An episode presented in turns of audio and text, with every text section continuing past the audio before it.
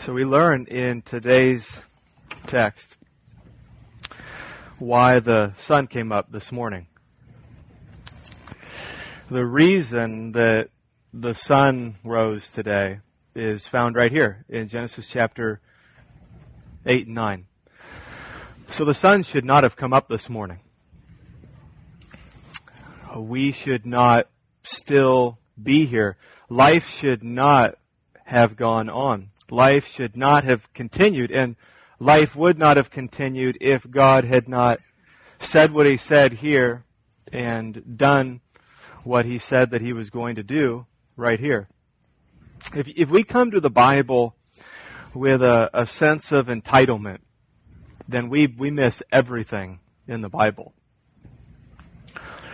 If you approach your life with a, a sense of entitlement and uh, I deserve this, and I've earned this, and I'm worthy of this. Then when good things happen to you, you won't see them as grace, you'll just see them as, as compensation. And so you'll miss the, the love that is coming your way when those good things happen. And when, when bad things happen in your life, you'll feel, you'll feel robbed. You'll be, you'll be provoked to anger and even deeper discouragement because the, the bedrock underneath that, the way you're seeing things and evaluating the circumstances in your life is your starting point is I am entitled to blank. I deserve blank. Well, the sun coming up this morning is just another thing that you and I were not entitled to. We're just not entitled to have the sun come up this morning. And we know it's going to come up tomorrow, and it's going to come up the next day, and it's going to come up the next day. Okay, if you've got cool apps on your phone like I do, you know the exact time, 5:48 this morning. You could get up and you could see the sun come up over the mountains, and it it is something you can be sure of, but it's something that we take for granted.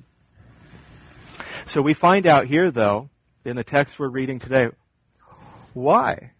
Why there is a predictability to things like sunrises and sunsets. It's because God said so. And it is because God didn't decide to give us what we deserve because He's a good and gracious God. So when you read about Noah and his blessings, remember that Noah's blessings are our blessings. Most of the blessings that we'll read about today are blessings that all of you have, whether you're a Christian or not. There is some particular to the family of, of God that we'll look at too. But Noah's blessings are our blessings. And then Noah is given at the close of our text today, Noah is given a sign. He's given a, a reminder. And Noah's reminder is also our reminder. And when we see it, we need to be, we need to be reminded. So, let me pray and we'll get started. Some of you may think that this prayer is, is redundant. You think, man, Pastor Curtis just prayed for half an hour. Do we really need to pray again.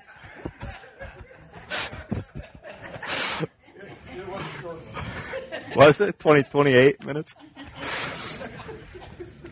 So you know, this prayer is, is totally selfish every week. This is just, this is my prayer for God to help me. And rather than just be silent for two minutes and pray quietly in front of all of you, I figure I'd just bring you in and maybe you could join with me. So that's, that's why we pray right away again. So let's pray. Our Father in heaven, thank you for uh, making that sun come up today. God, thank you for uh, pushing it, pulling it, however you work miraculously, God. I mean, we, we know some of what happens naturally in this universe, but we still have no clue how it all holds together. It's by you, God. By your hands. You are the one that turns this earth. You are the one that moves this earth.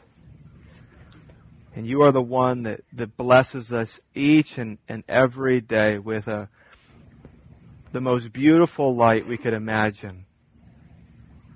Breaking through the darkness over and over and over and over.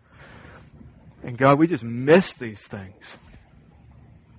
We just take it for granted, God. So help us to to see this world through the right glasses, through the right lenses, the lenses of your truth. We should be, as your people, those who know reality. We are not deluded. We are not given to illusions. We are not buying into lies. We are able to see everything. As C.S. Lewis said, God, we, we don't just know Christ because we are Christians. We see everything by you and your word. So, God, thank you for opening our eyes, and now we get to open your book. And so we pray that your Holy Spirit would come, that your Holy Spirit would, would fill the believers here in a, in a special way, God, that helps us to understand things that, where we need spiritual translation. And pray, God, that your word would, would make its way deeply into our hearts, that your truth would embed itself in us in such a way that we are changed that we see differently, that we hear differently, and then, Father, that we would live differently in a way that pleases you and, and honors you. We pray these things in the name of your Son, Jesus Christ. Amen. Now, please open up to Genesis chapter 8. We were going to go all the way through chapter 9 today, but we weren't going to be able to do that. Not and still have a second service. So we're just going to work through 8 chapter 20 through verse uh, 17 of chapter 9. And you'll see the, the outline here is, is pretty simple. In chapter 8, verse 20, God is going to do something. It's going to talk about God. And then in beginning in chapter uh, I'm sorry, Noah in, verse 20 of chapter 8 is going to do something when he gets off the ark. And then it's going to talk about what God does in response. And that's 821 all the way through 917. That's where we'll get today. And then next week, we'll get back to Noah and finish out chapter 9. So it goes Noah, God, and Noah. And today we'll, we'll just do Noah and God. And we start here in verse 20. And we read about what Noah does. He and his family have just been rescued They've been on this ark for, for over a year. And God plants the ark on dry land. The flood waters are receding. Uh, the earth is habitable again. And so in verse 20, then, and the idea here is immediately. So this is the first thing that Noah does. It's not like then, a year later. It's, it's right away is the point. Then Noah, what did he do? He built an altar to the Lord and took some of every clean animal and some of every clean bird, and he offered burnt offerings on the altar. Now, so we understand what's going on here. Noah, all Noah did was he, he held a worship service. That's what Noah did. The first thing that Noah did when he got off the ark was he, he worshiped God. He didn't come out, you know, kicking his heels and, and, and t- he didn't kiss the ground. We're not told that. You might have thought he would have done that. The first thing he does is he worships. Now, now worship was different. There were some ways that worship was different. You see that in the Old Testament before Jesus and, and, and the way we worship after Jesus. There are some, there are some different elements. And one of the different elements you see here, and that was that God instructed his people uh, that they were to bring offerings to him. They were to give up something that was meaningful and, and special to them, whether it was money, whether it was um, part of their, their livelihood or their crops, or whether it was sacrifices. And one of the things that they would bring is they would bring clean animals to God, animals that were classified as clean, animals that could otherwise have been used to provide for, for families and for food. So they're giving up something important to them.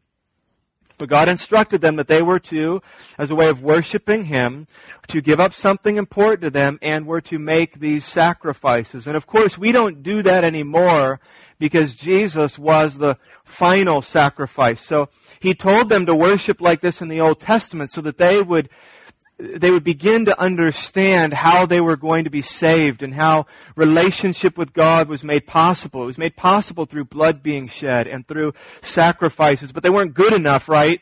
ultimately because they kept having to do them over and over and over again. And then Jesus sacrifice, and then no more sacrificing. Therefore, he is the ultimate sacrifice. He, he takes care of the sin problem. And so it's not needed anymore. But in Noah's day, starting back in Adam's life, we see it. But in Noah's day, um, this would be like going to to worship on a Sunday and gathering with the church like we are here today. But an element of this would be building an altar and following God's instruction of how God wanted to be worshiped. So Noah exits the ark. Right, he's got his family on his arms. He has, he clearly has joy on his heart, and he builds this altar. He builds a place of worship, and he worships God.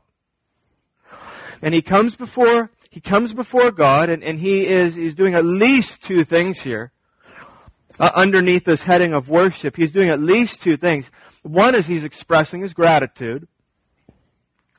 I mean, that's why it happens immediately after he gets off of the ark. So, God, I know that this was, this was all you're doing. It's a miracle that we're still here today.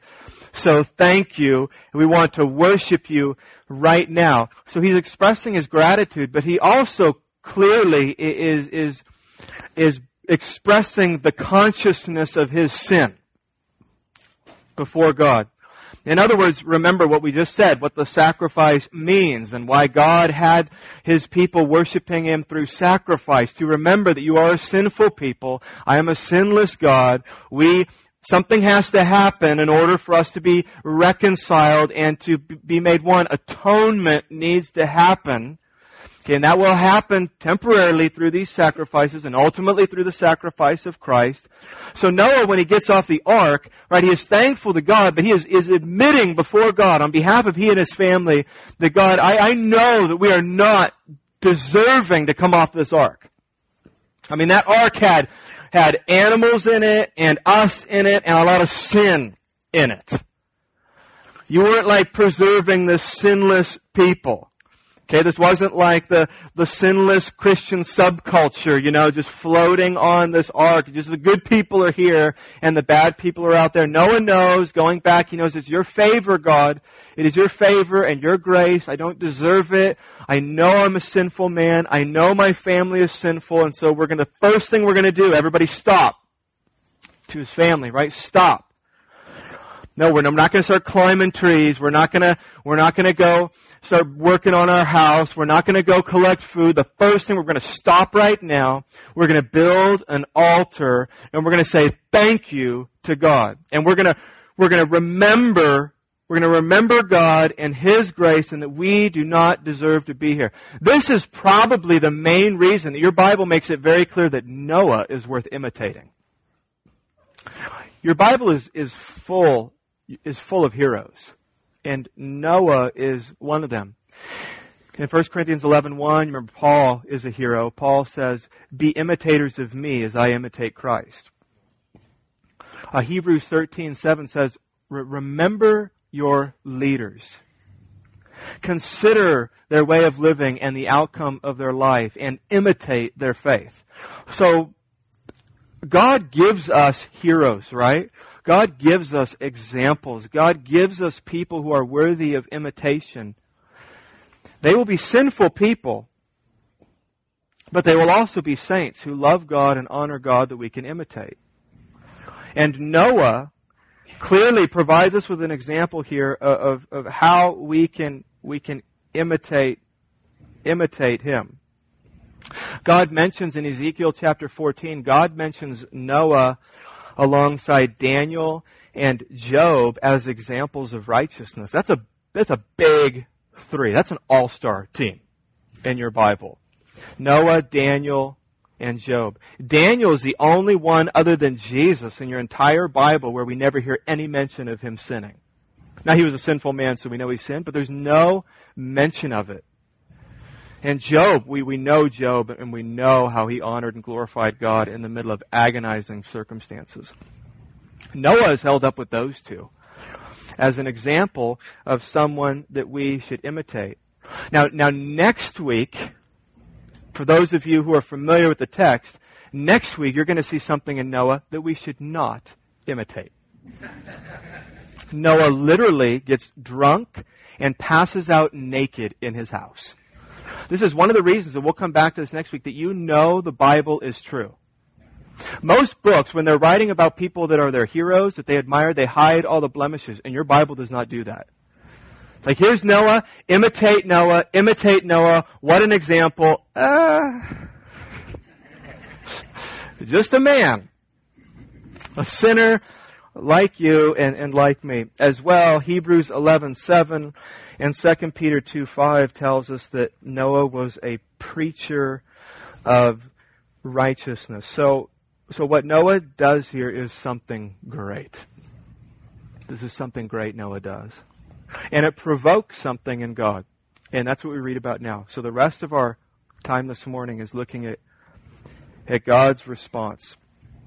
Let's let's finish out chapter 8 first, verses 21 and 22. And when the Lord smelled the pleasing aroma the Lord said in his heart, I will never again curse the ground because of man. For the intentions of man's heart is evil from his youth. Neither will I ever again strike down every living creature as I have done. While the earth remains, seed time and harvest, cold and heat, summer and winter, day and night shall not cease.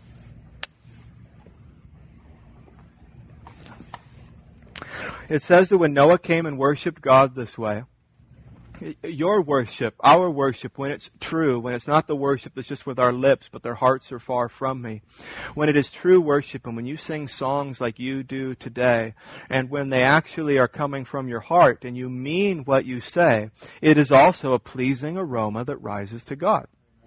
It is amazing that we can affect the heart of God, that we can please God that we can bring joy to God's heart. For those of you who love God, do you not want to bring joy to His heart?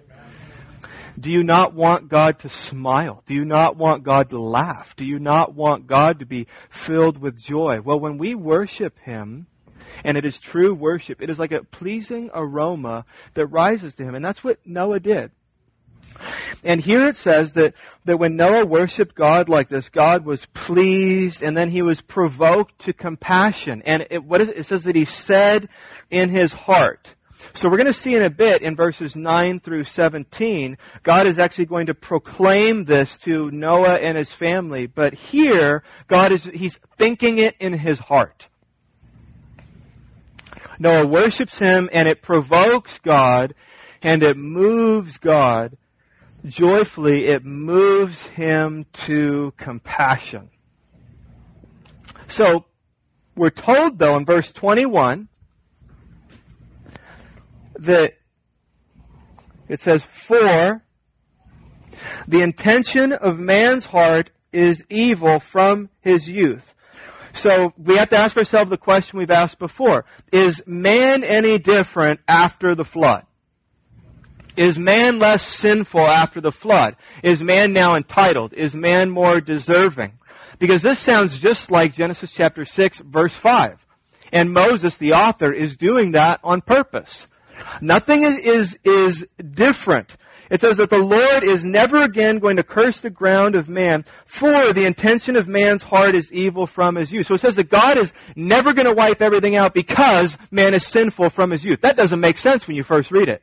It should say God is going to wipe him out again because man is sinful from his youth. But what God is saying here is that his reason and his ground is his grace and his mercy. And if God doesn't decide to never destroy the earth again, it's just what's going to happen because it will get that bad again because man is sinful from his youth.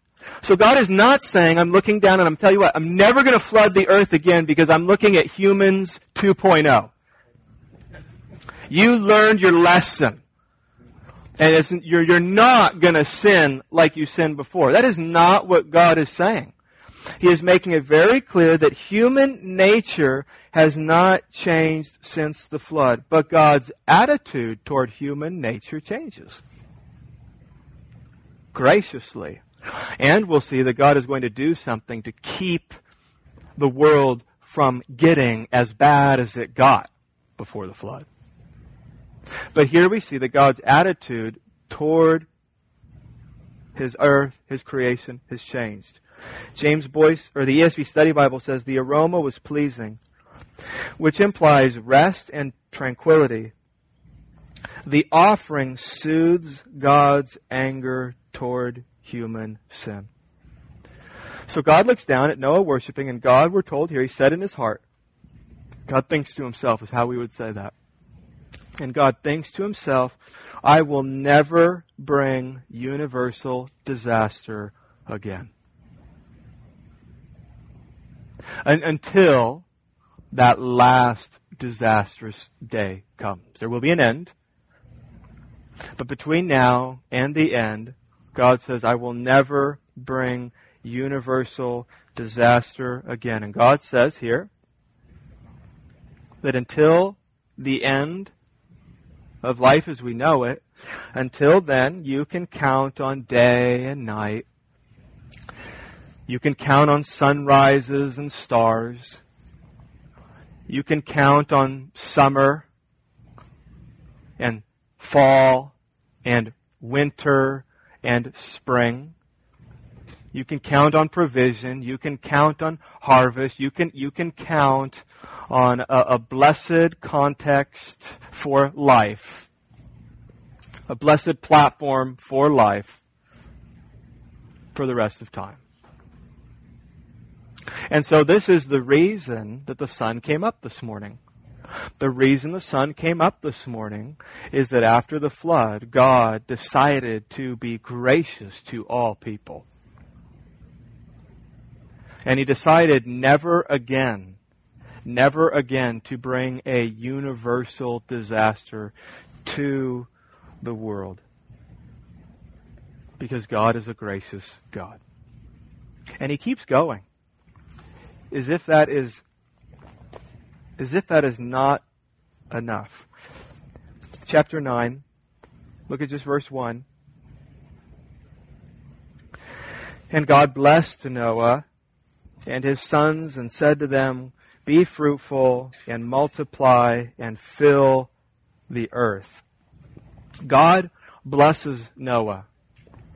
And don't miss just those first four words. And God blessed Noah because blessing is a huge theme in the book of Genesis. We read about, right? Genesis is about the spread of sin and the spread of grace. They shouldn't go together, but they do. The spread of sin and the spread of blessing. So we read that man gets bad and worse and a little better and then even worse and like there's one step forward, two steps back kind of a thing with man. But what is consistent with God? He is faithful and he keeps blessing his, his people blessing is good that comes from God. That is what blessing really is. When people say they're blessed, they're knowingly, unknowingly saying that these good things are coming from God. This is what blessing is. And so God blessed Noah. It says the same thing to us in James chapter 1 verse 17 that says that all good and perfect gifts, where do they come from? They come from above. They come from above. Your Father, if you are a Christian and God is your Father, God loves you. And one of the ways He loves you is He blesses you. He gives you things. Not necessarily stuff. Though some of you have been given a lot of stuff. But God blesses you. He, he gives you treasure that is not going to to rust. He gives you treasure that's not going to, to be fleeting. He gives you treasure that's not going to end. And everything good that He gives you in this lifetime, the Bible tells us is a, is a foretaste. So that the, the things that He's giving you is just like a preview of coming attractions. Right in our home, the way we did Christmas growing up was Christmas Eve, you opened everything except the big present. The big present. And, and the big present you you opened Christmas morning. And there was there was a few big presents that I can remember, like a bike. Some of you remember getting a bike when you were a kid. I remember a jungle gym. Jungle gym. And we lived in Nebraska at the time. My dad and brother were building a, a jungle gym in Nebraska in December, like 20 below zero. They were blessing me, loved me. But what Christmas Eve was, you have all these, these gifts, but it, you know You know, you can't believe it sometimes, but it's going to get even better. You can hardly sleep at night, right? We should hardly sleep, right? In anticipation of the glory that is going to be revealed in us. Romans 8 says. What, what is, what is coming is so good that we, we can't even find vocabulary to, to get there. So, but this is all pointing there. So God blesses Noah. But then here in verse 1, not only does he bless Noah, but he, he recommissions them to be fruitful and multiply, which should remind you exactly what God did with Adam. So God is starting over with Noah and his family uh, just like he did with Adam and his family.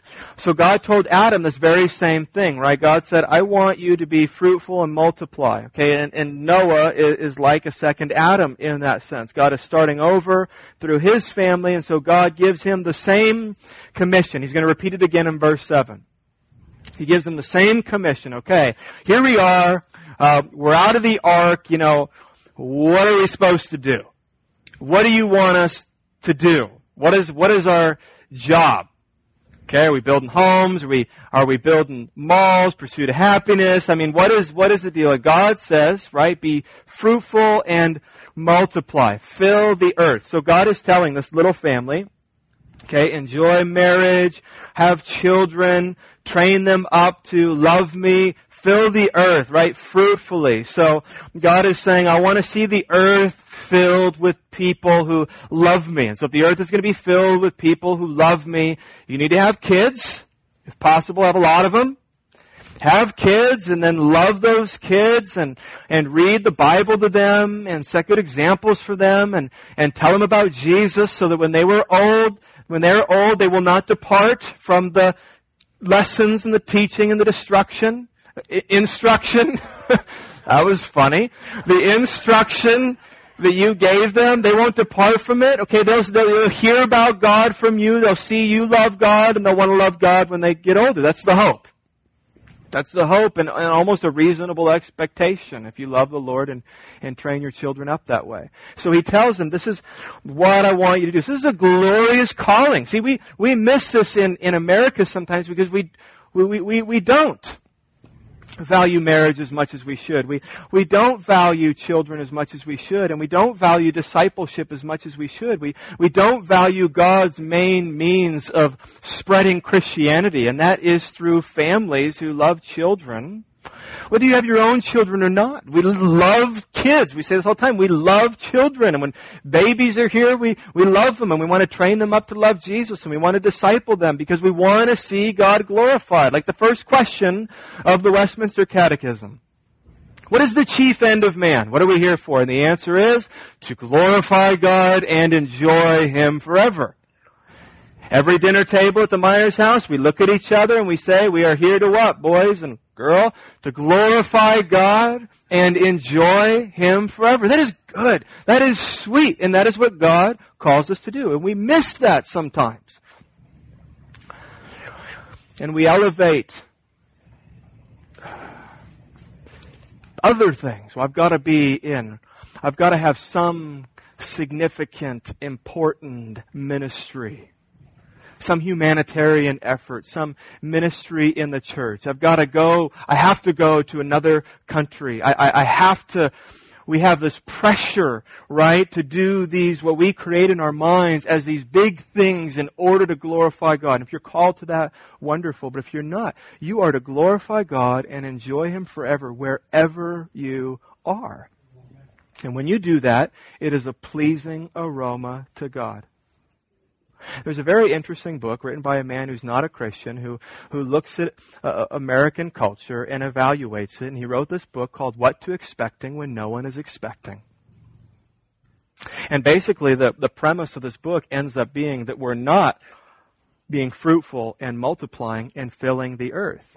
And you have people do not want children in America today, so much so that you have countries like China, right, who have one child policy? Well, the fertility rate in America and the birth rate in America is almost the same as it is in China. We don't even need the law. It's just the culture that we are creating. And the proposal of the book is just mathematics. And if something doesn't change, I propose it starts with Christians. If we don't start getting fruitful and multi- multiply, multiply is the point. We should try to multiply. And if we don't multiply, it's the premise of this book written by a man who's not even a Christian. Guess where what America is in a few hundred years? It's just off the map. Doesn't exist anymore. We're just gone. So God looks at Noah. He looks at his three sons. He, he blesses them. He says, he says, listen, Noah, I know you, you just came off this ark. I, I know you've got some post-traumatic stress disorder. I mean, you can, can you even imagine? I know you're just wondering. I mean, every time, can you imagine how, if God doesn't say these things, can you imagine what Noah would feel every time it rained? Absolute terror. Absolute terror. And so what does God do? He blesses them. He's going to tell them, don't worry. The sun's going to come up tomorrow. It's going to come up, right, May 19th, 2013. The, the sun's going to keep coming up. I'm going to, I'm going to bless you. And, and so here's what I want you to focus on. Be fruitful, multiply, fill the earth, love me, and tell others to love me. What a glorious calling. Are you a Christian? It is your calling. What a glorious calling. Noah's blessing is our blessing. Verses 2 and 3. I think this is the greatest blessing here. And some of you have missed it. It is just wonderful. The fear of you and the dread of you shall be upon every beast of the earth and upon every bird of the heavens, upon everything that creeps on the ground and all the fish of the sea. Into your hand they are delivered. Every moving thing that lives shall be food for you. And as I gave you the green plants, I give you everything. So God reminds Noah that he is the pinnacle of creation and all creation is for him. This is really important for us to understand that the, the, the way worth and value goes, it, it, according to your Bible, is God, people, animals. Some of you love animals. There's nothing wrong with loving animals. But you should not love animals more than you love people. And we should not treat animals the way we treat people. Now, some of you guys probably have your dogs and you put them in baby strollers and your purses and you take them to the mall. And I'm not going to judge that, but be careful. be careful. It's like I see the dog park next to the kids' playground and there's more dogs and than there are kids, right? We just need to be careful. Okay, it is God, it is man, okay, and it is animals. And and God demonstrates this this principle by giving Noah perhaps the second greatest gift God has ever given to man. Steak. and all the men said, at least, right? And and maybe some women too, right? and God gave the man steak. You rise before Genesis chapter 9 verse 3, man was under the curse of vegetarianism. do you, do you, I'm not, I'm, I'm kind of, I'm not joking. I am not. I know we've got some vegetarians here. I'm praying for you. I, I know of at least one vegan. I'm on my knees nightly for you. I mean, this is, this is amazing. Be, before this, it was all salad bars. Literally hell on earth. It is probably one of the reasons it was as bad as it was before Noah. Give him some steak, Lord. Give him some protein. And this might just turn around. Can you imagine going into a cattleman's and seeing like, you know, broccoli up on the wall? No, it's like a bison and elk and a cow. And when you see a cow, when I go home this afternoon, I drive by cows. And when I drive by cows, I get hungry. And I am reminded though, they are, they are a black and white sign that God loves me. God loves me. We are a carnivorous church. We thought about putting it on our website, like one of our distinctives. That might be a bit too much. Listen, you, we need to enjoy the gifts that God has given us. And this is, I, I really do, but this is a gift that God gives to Noah. I mean, you, most of you know, meat tastes wonderful. A lot better than vegetables. They're good. Some of them are good, but they're just weird, most of them. And meat is good. It tastes good. Most of you have experienced that. It is a, you, you, the barbecue's going and it is a pleasing aroma. And you love it and you eat. And when you eat, you should enjoy it. And you should enjoy it and you should be reminded of God's, seriously, you should be reminded of God's love for you. That God is gracious for you. I mean, God is just blessing Noah and blessing Noah and bless. Before every green plant was for you, but now I give you every living thing. Kill it and grill it. Amen. That was like a like a mini sermon right in the middle of the big sermon. Verse four. 4 through 6. But you shall not eat flesh with its life that is its blood. And for your lifeblood I will require a reckoning. From every beast I will require it, and from man, from his fellow man, I will require a reckoning for the life of man. Whoever sheds the blood of man, by man shall his blood be shed, for God made man in his own image. God says uh, two very significant things here that I want to draw attention to. The first phrase is for your, he's talking to man. For your lifeblood, I will require a reckoning. Whoever sheds the blood of man, by man shall his blood be shed. And he gives this reason that man is created in the image of God. And so God says after the flood that homicide, murder is unacceptable. Is unacceptable. This is the beginning in our Bibles here. This is the beginning in Genesis chapter 9 of capital punishment. This is capital punishment instituted here with Noah and his family. This is the beginning of government and law in your Bible. This is why today, coming back here to Genesis chapter 9, this is why today we have, even in our country, this is why we have criminal law. This is why we have police officers. This is why we have prisoners. This is why we have the death penalty. This is why we have lethal injection in California. We don't do it very often. But that is why there is this punishment that is put out for those who would shed the blood of man. Therefore, by man shall his blood be shed. And this was not the case before the flood. We know that. This was not the case before the flood. Do you remember God did not require a reckoning from Cain or Lamech? You remember both of them. Cain murdered his brother and was not put to death.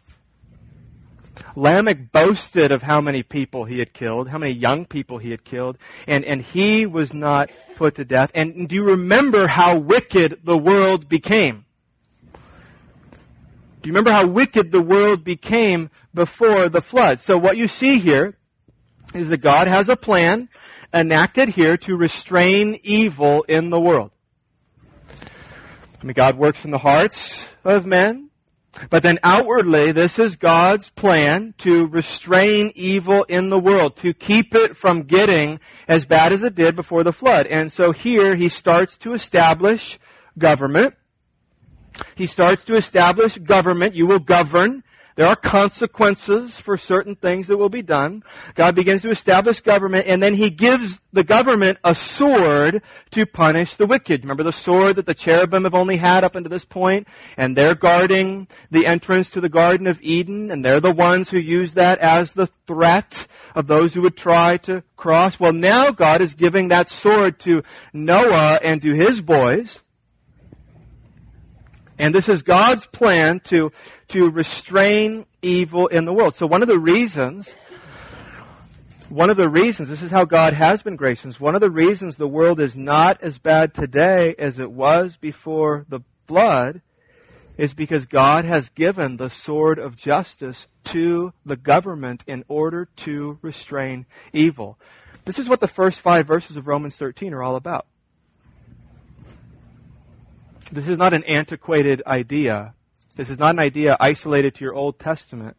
It's carried through into Romans chapter 13 in the first five verses, which expounds on this. You, you remember, here are the phrases from that chapter that the government is God's servant for our good. This is what government is for. One of very few reasons that government exists in your Bible.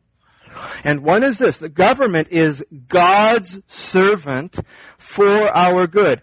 Rulers, you remember, rulers hold no terror for those who do good, is what Romans 13 says. Hold no terror for those who do good, but for those who do wrong. So if we do right, there should be no wrong. If we do wrong, we should fear what does Romans 13 say? Because God has not given the sword to the government for nothing.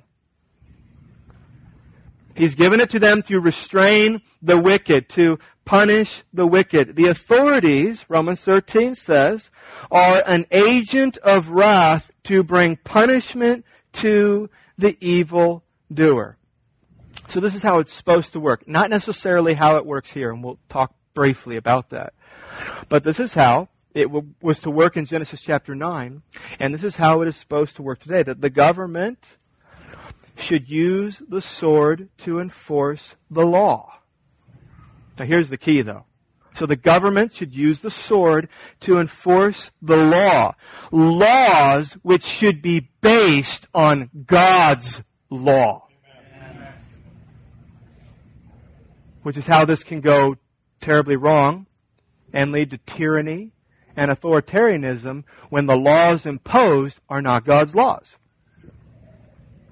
But that is how it's supposed to work. That the government should use the sword to enforce the law, laws which should be based on God's law, which is our only true dictionary of what is right and wrong. God has given you a conscience, which is just God's word written on your heart. So all of us, unless we've lied to our conscience so much or have seared our conscience, the Bible says we know innately what is right and wrong.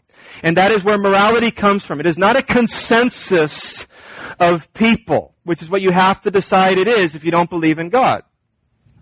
But morality is put on our hearts. God's word is written on our hearts. And then the totality of God's word and his desire and his law as he has revealed it to us is in his Bible. So we need to know God's Bible so that we know what pleases God.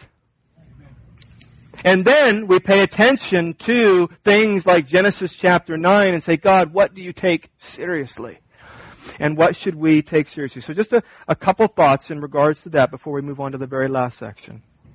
Number one is that we are born wicked and we will mature in wickedness apart from the restraint of the law. So law is good. You hear the debate, law and grace, and law and the gospel. And we want to be careful not to say one over the other.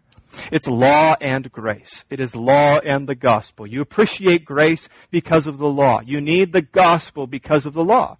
So law is good. And scripture makes it clear that from the womb we go astray, Psalm says. We come forth speaking lies. The heart is deceitful beyond all things. That sin exists in the womb. We sin because we are sinners. We are not sinners because we sin. And so we are born sinful and we will mature in wickedness, just like they did before the flood, apart from the restraint of law. So the law is good. We are not born as blank slates, as is popular to think today. We are not blank slates. We are not born morally neutral. This is the teaching of the Bible. We are not born morally neutral only to sin later when contaminated by our environment, which is very a comforting belief because that means that my sin is someone else's fault. That's why that's appealing. No, I'm morally neutral. I was fine until all of you messed me up. So apart from you, I would have been just fine. Thank you. It's a way of self glorification.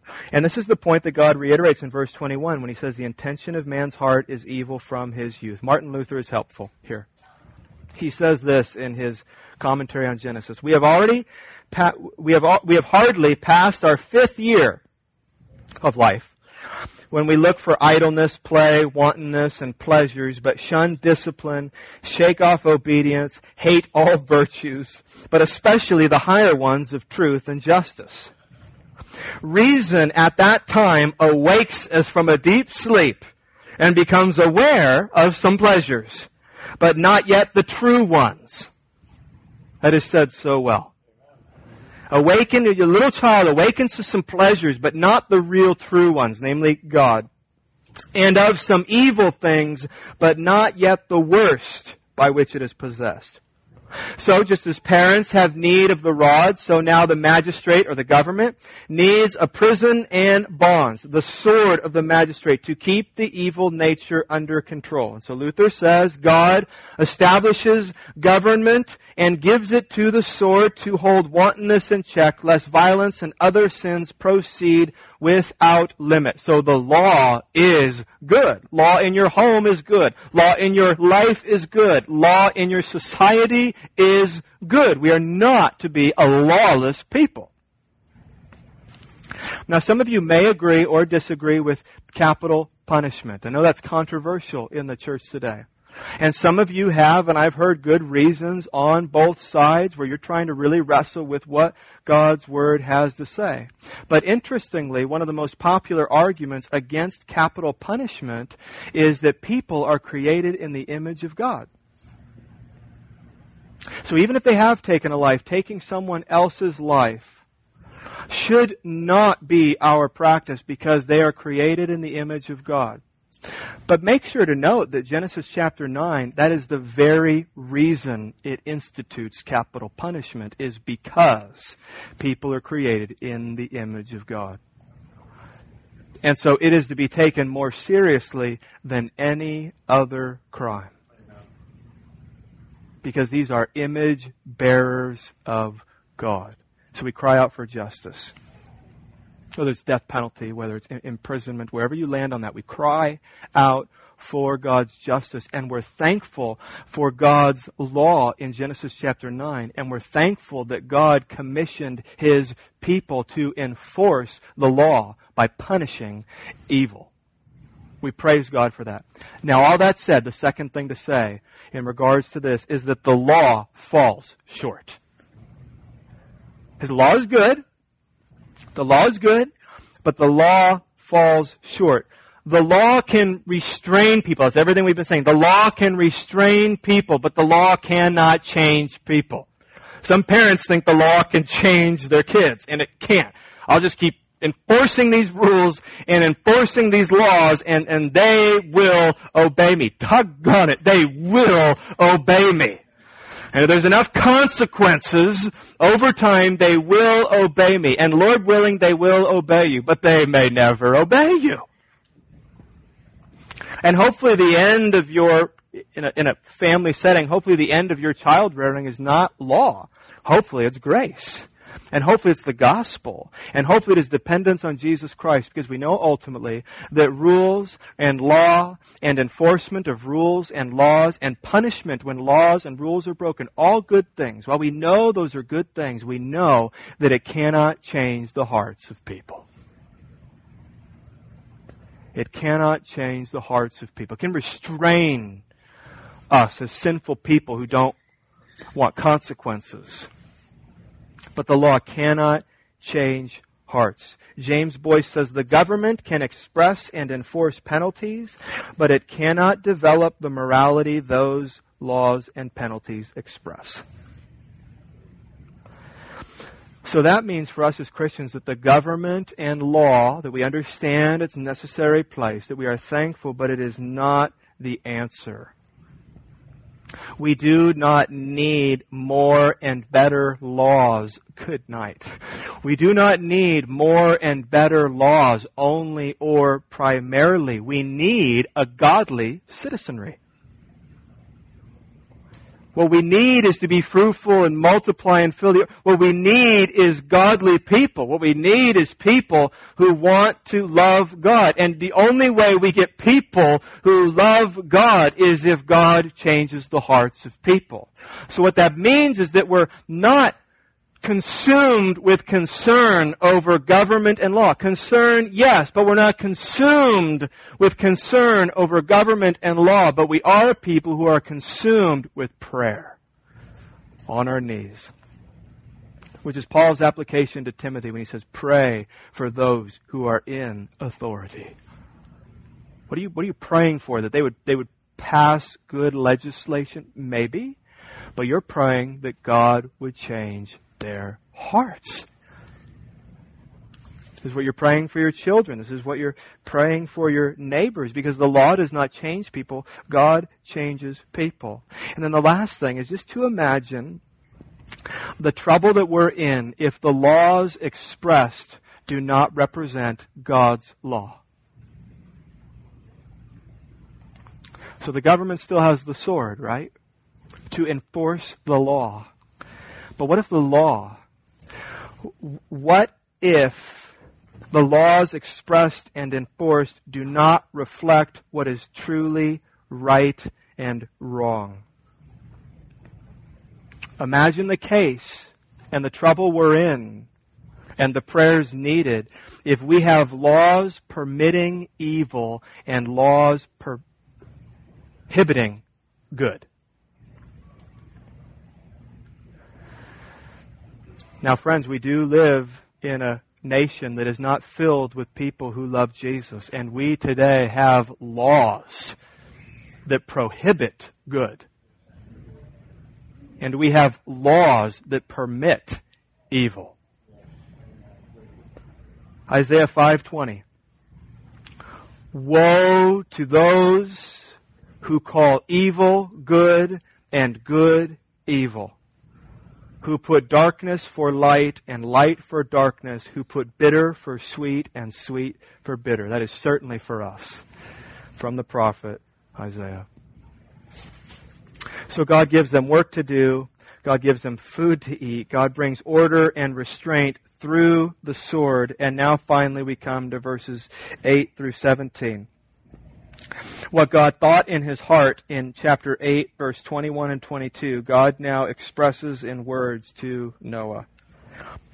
Then God said to Noah and his sons with him, Behold, I establish my covenant with you and your offspring after you, with every living creature that is with you, the birds, the livestock, every beast of the earth with you, as many as came out of the ark. It is for every beast of the earth. I establish my covenant with you that never again shall all flesh be cut off by the waters of the flood. Never again shall there be a flood to destroy the earth. And God said, This is the sign of the covenant that I make between me and you and every living creature that is with you for all future generations. I have set my bow in the cloud, and it shall be a sign of the covenant between me and the earth. So first notice what God says in verses 8 through 11, where God proclaims his covenant with Noah and all mankind. And it is no different from the covenant that God has already made with his people, the covenant that God made with Adam. Remember covenant. Covenant, a huge word in your Bible. When you think of your relationship with God, you think of covenant. Husbands and wives, when you think of your relationship with one another, you think of covenant. Okay, a covenant is, is a, a, a, a binding it is a binding agreement between two people that brings them together. Two parties coming together, right? Personal commitment on each side, commitment to one another, and then there's, there are consequences for keeping or breaking the covenant. And this is how God comes together with His people. He makes covenant with his people. We're brought together with God. And then God's covenant is usually made with one individual, but it's made through all individuals whom that individual represents, like Adam and Noah and Moses and David and Jesus.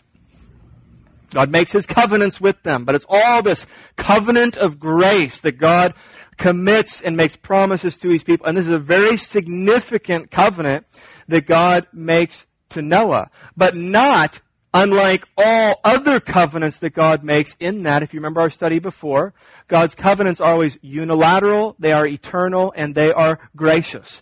This is unilateral. Everything is said by God and is for His pleasure. This is not God coming down to Noah and saying, hey, I'd like to have a covenant with you. What do you think?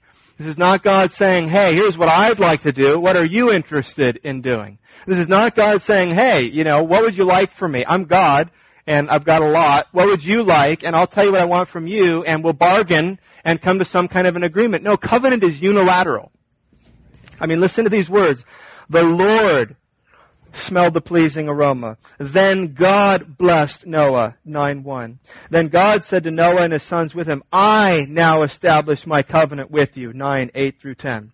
9:11 I establish my covenant with you. 9:12 and God said this is the sign of the covenant I am making between me and you and every living creature with you. 9:15 I will remember my covenant between me and you. 9:17 so God said to Noah this is the sign of the covenant I have established between me and all life on the earth. So God's covenant is unilateral. It is from God in them man does not bargain for, and this is the reason, man has nothing to bargain with. God's like, all right, what do you got? Right, nothing. That's what I thought. No. A nice car, nice house. No. There's not, what do we bargain with God? How do we bargain with God? What do we have to offer Him that God doesn't already have? So there is covenant, there is relationship because God condescends to us and God comes down. It is eternal. God uses the word never, right? Three times. And with God, never means never. Right? Yes means yes with God. No means no. Always means always. Never means never. We use these words and we don't mean them. Which is why the New Testament tells us, let your yes be yes and your no be no. Be like God. But we fall short. Right? Always, never, yes, no. What is the first thing when we get in an argument and we're offended by the person? We say something like, you always do this. And we say that because we, we just want to, want to stab them with our words. We know that's not true. Of course it's not always. Or we make commitments to people. We, we sin against them. We say, you know, I will never, I will, look me, I will never do that again. And then we do it again. You remember this was, this was Peter's words to, to Jesus. Right, right, right before Peter denied him. And you remember what Jesus says? The NIV says, I will never disown you. And then it says all the disciples said the same thing. We will never disown you. And guess what they did in a matter of hours? They all disowned him. So never with us, it does not mean never, but God, when He says never, He means never. And, and, I'll just say this, that God's promises never to do something or never to let something happen are some of His most precious promises in the Bible. Listen to some of them. And let them, let them sink in. If you're a believer, if you're a Christian, these are true for you. Judges 2 1. God said there to the Israelites, I will never break my covenant with you. In Psalm 15, it lists a number of things that, that, that are that, we must do in order to be upright and righteous before God. And then in Psalm 15:5, God says, "He who does these things will never be shaken." Psalm 55:22, "Cast your cares on the Lord, and He will sustain you. He will never let the righteous fall." Proverbs 10:30. The righteous will never be uprooted. John 4:14 Jesus said, "Whoever drinks the water I give him will never thirst." John 6:35. He who comes to me will never go hungry, and he who believes in me will never be thirsty. John 8:51. If anyone keeps my word, he will never see death. John 10:27. My sheep listen to my voice. I know them. They follow me. I give them eternal life, and they shall never perish. No one can snatch them out of my hand. John 11:26 Whoever lives and believes in me will never die. God says over and over and over again phrases like, Never will I leave you. Never will I forsake you. God's covenant here with Noah, God's covenant with you, Christian, adopted son and daughter. His covenant is unilateral, that it's from God, secured by God. It is eternal. Never, never, never will you know these pains. Never. And it is gracious. Verse 21 of chapter 8 Man is still sinful, and yet God makes a covenant with sinful man because God is a gracious God. And then this covenant is, is unique and unlike all the other covenants in that it is universal and unconditional. There are aspects of this covenant that are universal and unconditional. In other words, God says that, that this applies not only to my people, my children, but all those on the face of the earth. The sun will rise, the seasons will come, you'll see stars at night, and that is God's grace extended to all. Whether you're a Christian or not, it is God's grace extended to all. It is universal and it is unconditional.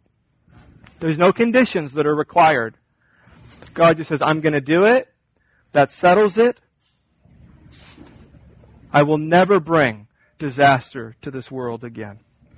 And then God, in His grace, in closing, gives him a sign. You'll find in all of these covenants there is a sign. Right here it's a rainbow circumcision, the Sabbath day, the communion cup. There are these signs of the covenant to remind us of God's covenant with us. Here it is with Noah. The sign of the covenant between you and me, every living creature for all future generations. See, I've set my bow in the cloud, and it shall be a sign of covenant between me and the earth. When I bring clouds over the earth and the bow is seen in the clouds, I will remember my covenant that is between me and you and every living creature of all flesh, and the waters shall never again become a flood to destroy all flesh. When the bow is in the clouds, I will see it and remember the everlasting covenant between God and every living creature of all flesh that is on the earth. God said to Noah, This is the sign of the covenant that I have established between me and all flesh that is on the earth. The sign and the seal of this covenant with Noah is the rainbow. Now, unfortunately, the rainbow does not mean what it should mean. It has been hijacked by homosexuals today. When we see the rainbow, many of you think of the gay rights movement, which is ironic because God is the one who put the rainbow in the sky, either for the first time here or attached significance to it for the first time here. But God put the rainbow in the sky to remind all the world of His love for them and His grace toward them. And so when Noah saw, whether it was days or weeks, when those dark clouds started to come over the mountains and roll toward him, and he wondered if this was going to be the end of him and the end of his family, God also had the sunlight break through the clouds and there would be a rainbow on display. And every time Noah would see that rainbow, he would remember, he would remember what? He would remember, as we should remember, you should all be dead. When we see this sign of God's covenant, we remember that we should all be dead. But we are not dead. We are not dead because of God's grace. Let's pray. Father in heaven, thank you for the great gifts you've given us, and thank you for the signs of these gifts you've given us. Thank you for reminders of these gifts you've given us. God, with our hearts beating and with air going into our lungs and our eyes and our ears functioning, may we be thankful to you for these graces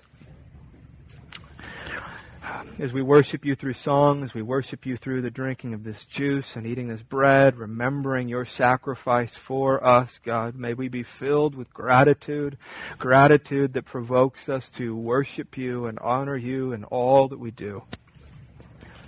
God, thank you that when it rains, we have nothing to fear. Thank you, God, that we do not go to bed tonight wondering if the darkness will be pierced again with light, for we know you have made a covenant with us. You have made a great promise to us that you will never, you will never flood the earth again. So thank you for your grace. Thank you for your mercy. And this coming to you, this gratitude coming to you, God, lifted up to you from us, undeserving sinners.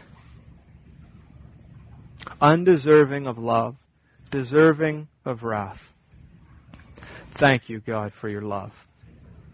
We pray this in Jesus' name. Amen.